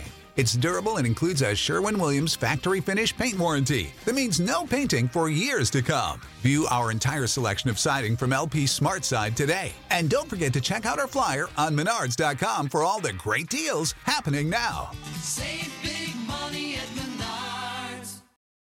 When you need mealtime inspiration, it's worth shopping Kroger, where you'll find over 30,000 mouthwatering choices that excite your inner foodie. And no matter what tasty choice you make, you'll enjoy our everyday low prices, plus extra ways to save, like digital coupons worth over $600 each week. You can also save up to $1 off per gallon at the pump with fuel points. More savings and more inspiring flavors make shopping Kroger worth it every time. Kroger, fresh for everyone. Fuel restrictions apply.